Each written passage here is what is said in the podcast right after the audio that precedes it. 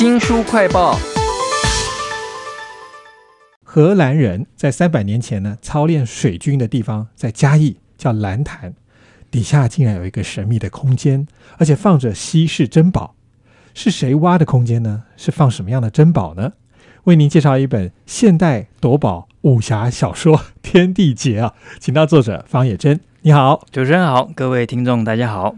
夺宝武侠小说我可以理解啊，放到现代是什么样子呢？一开始啊，这本小说就有一个盗墓行动哈。这个坟墓的主人来头不小，叫做王德禄，而且盗墓的人呢，竟然是用刀枪掌法对抗现代的那些军备的保全人员啊。那到底这个王德禄有什么特别的地方？为什么他的墓里头很可能会藏珍贵的珍宝呢？这个王德禄，他是对台湾来讲是一个很特别的历史人物。他是清朝时期在台湾位阶最高的一个官员，有些人对他不是很熟，但我相信很多人应该都听过嘉庆君游台湾这个民间传说。嘉庆君来到台湾之后，身边保护的人就是王德禄将军。对，所以一个可以跟皇家高层走这么近的人。那我觉得他一定有一些不为人知的秘密，所以我们的故事开头呢，才选了这么一个特别的历史人物。这本《天地劫》里头，其实不只是嘉庆或者王德禄，还有很多很重要的历史上的人物以及一些古物哈，你都用你的生花妙笔写出来。刚才讲的那个盗墓的人啊，其实他们是天地会，而且旗下有一个叫香花堂的后人。武功很了得啊，而且我看里面啊有一段好精彩，是一个带头大哥，他要自我牺牲的时候呢，他是用气功，人家打一大堆手榴弹、枪炮全部过来的时候，他用气功把那些枪炮全部卷起来，像龙卷风一样，然后引爆那个手榴弹，跟对手同归于尽。我觉得看到这段小说的时候，很像电影一样，很有画面感。那在书里面这么多跟武打有关的画面，有哪一段你写的最满意的呢？说到武功的话，我自己印象最深刻的是故事里有一个在茶庄里面的打斗戏，主角们他们打的功夫都是实打实啊，都是很扎实的传统功夫，就很像这个香港电影《叶问》里面呢，也有一段这个咏春对洪拳的桥段啊，完全都是来真的。所以小说里面的这个片段呢，就很有一种拳拳到肉的临场感。那么故事里呢，最主要一派功夫是，也是刚好是脱胎这个南少林的这个洪拳。那么另外一派就是纵鹤拳，大家有可能比较少听到，不过它也是真实存在的一个，听说快要失传的武术啊。那么为什么会有这两派人马出来呢？其实最主要就是为了保障，其中一方呢是要去寻找宝藏的真相。那之前前面讲讲到有一个盗墓案嘛，为什么会有这个宝藏？那么另外一派呢，就是要去抢这个宝藏。很特别的是，连国安局都出动要来查询这个真相。原来是盗墓夺宝的这一方天地会的人呢，碰到了民间的武侠高手，才在茶庄里面打了起来啊。其实这本《天地劫》里头，除了这种武打招式，连江湖规矩都写得非常好，里面就有很多的堂号啦、暗号啦，才知道说彼此是不是同一方的嘛。嗯，那说到天地会呢，他们其实是一个非常神秘的团体。那他们这个天地会最常做的事情是什么？知道吗？哎，其实不是收保护费啊，大家不要想错，是暗地里保卫老百姓，而且他们是无偿劳工，很像慈善团体，但他们是会武功的慈善团体，有一点类似像战国时代的墨家帮啊。简单来讲，就是行侠仗义。那他们要反对腐败的朝廷啊，所以他们行踪一定很神秘，不然就被朝廷发现抓起来了。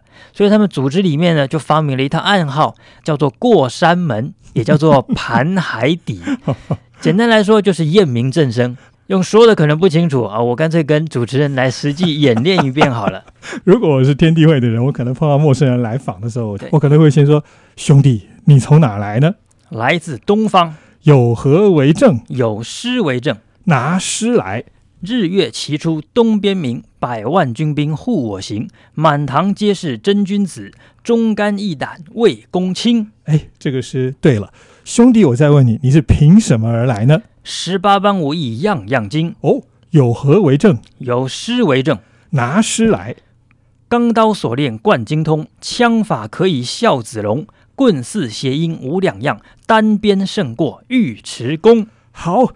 果然是我自家兄弟啊，秦了，秦，原来是这个样子啊。对，我在书里面除了看到他们在对视之外，其实还有别的暗号哎，有一个叫做“天地茶碗阵”呢。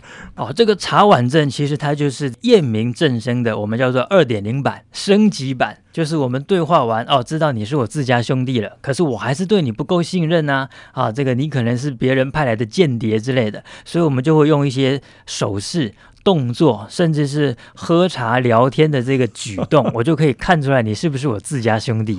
我在书里面看到这段的时候，真的觉得很动心，因为茶盘上面摆的碗方位，你喝茶的方式，全部通通都有学问的。一不小心露馅的话呢，就可能会被人家杀了。这本书叫做《天地劫》，请到了编剧方野真来为我们介绍啊。那在这本书里头呢，围绕着宝藏啊，有好几派人马，像是天地会，他们想保护国宝。那还有一个很有魅力的角色，他是一个文物史的教授，他呢是靠着解谜跟丰富的知识在追查真相。还有就是你刚刚讲的国家力量介入嘛，甚至还有一个黑暗的帮派，他们是要借刀杀人来夺宝。那这些人呢，他们全台跑了好多地方，好像旅游手册一样，可以看到三峡老街，刚刚讲的那个武打场面的茶庄，圆山大饭店底下的密道，以及淡水的红毛城、嘉义的射日塔。那还有一个我觉得最特别的是，全台唯一的。天圆地方的古井，这古井是真的吗？啊，这个红毛井是真实存在的。它是三百多年前荷兰人来到台湾的时候，在嘉义那个地方开凿的。而且这口井呢，还曾经在清朝的乾隆年间啊，被当地的侏罗县衙选为观光景点啊，还列为这个侏罗八景之一，还给它取了一个很漂亮的名字，叫做蓝井泉干。荷兰人开的井。里面的泉水很甘甜的意思，也许大家有机会到嘉义去玩的时候，可以循着地图去找看看啊，看一下这个宝藏的这个地方到底长怎么样子，看看这个潭底下是不是有一个神秘的空间。对，不过我觉得应该是你编的啊。对，这本书叫《天地劫》哈，讲到这个嘉义蓝潭底下的一个神秘空间，放着稀世珍宝。书里面其实还有很多很有创意的道具或文物哈，例如说乾隆有一个青花奏折。而且滴水它也不会渗进去的。还有他们夺的宝呢，是一个金色贝壳的织锦盒子，还有一块玉呢是刀枪不入的。这些文物呢，很多看起来都好像是真的啊，哪一些是想象的呢？啊，这个故事里面的每个文物啊，其实都是剧情里面非常重要的线索。那这些东西大部分都是。自己想象创造的，对。不过因为创造他们的背景呢，是在真实的历史上，比如说清朝的乾隆皇帝啊、王德禄将军，或是这个郑成功，这些都是真实的历史人物，所以就会让人产生一种虚虚实实的感觉。不过特特别要说的是啊，唯一一样最真实的东西，就是剧情里面最大的那个宝藏，它是真正存在的。方野真编了一个很大的戏啊，叫做《天地劫》，里面有夺宝，有武侠，还有解谜。那讲到解谜呢，我们刚刚提到，其实有一个文物史的教授叫做李玉才。但我想，大家马上可能就会想到说最有名的那个电影《印第安纳琼斯》，还有电影《国家宝藏》的考古学家班杰明哈。那你设计的这一个李玉才啊，跟刚才我们讲的那两个英雄式人物有什么不一样的地方呢？哦，这个这个主角呢，他其实跟这些电影的人物大部分是蛮类似的。不过最明显的不同就是李玉才他是最年轻最嫩的。好，他没有武功吧？呃，他他是没有武功，但是他是属于动脑的那一类的。他还有一个最特别不一样的身份。啊，就是他曾经是属于政府体系的人，因为天地姐的故事其实是有接触到一点点这个现代政治的，因为他的出身政府体系这个背景呢，就让他这个角色有更大更不一样的发挥空间。政治嘛，就跟江湖一样深不可测，当然也就会有更多看不见的威胁和危险。我就觉得是他最特别的地方。嗯。我觉得这个主角还有一个很特别的地方是他的家学渊源啦，因为他祖上呢是王德禄将军的左右手其中一派。不过小说啊到了最后，另外又出现了一个新的学者，叫做秦浩明，还有一张疑似藏宝图，甚至连故宫都冒出来喽。所以我想一定有续集吧。很多人都猜说一定有续集，那其实本来是没有的，但因为最近呃也是听到太多读者敲碗呐、呐喊呐，所以这个天地姐的故事呢，现在确实有后续发展的构思。稍微小小透露一点好了，未来的故事可能会跟两位真实历史人物有关系。一个是佛山黄飞鸿，另外一个呢，他是广东的苏察哈尔灿哇啊，也就是那个奉旨乞讨的苏乞儿。连苏乞儿都出来了，不晓得你又要编排他们什么黑暗的过去或秘密了。嗯那听众朋友如果想要多了解一点天地劫它的线索或谜团的话呢，在脸书上也可以找到到线索哦。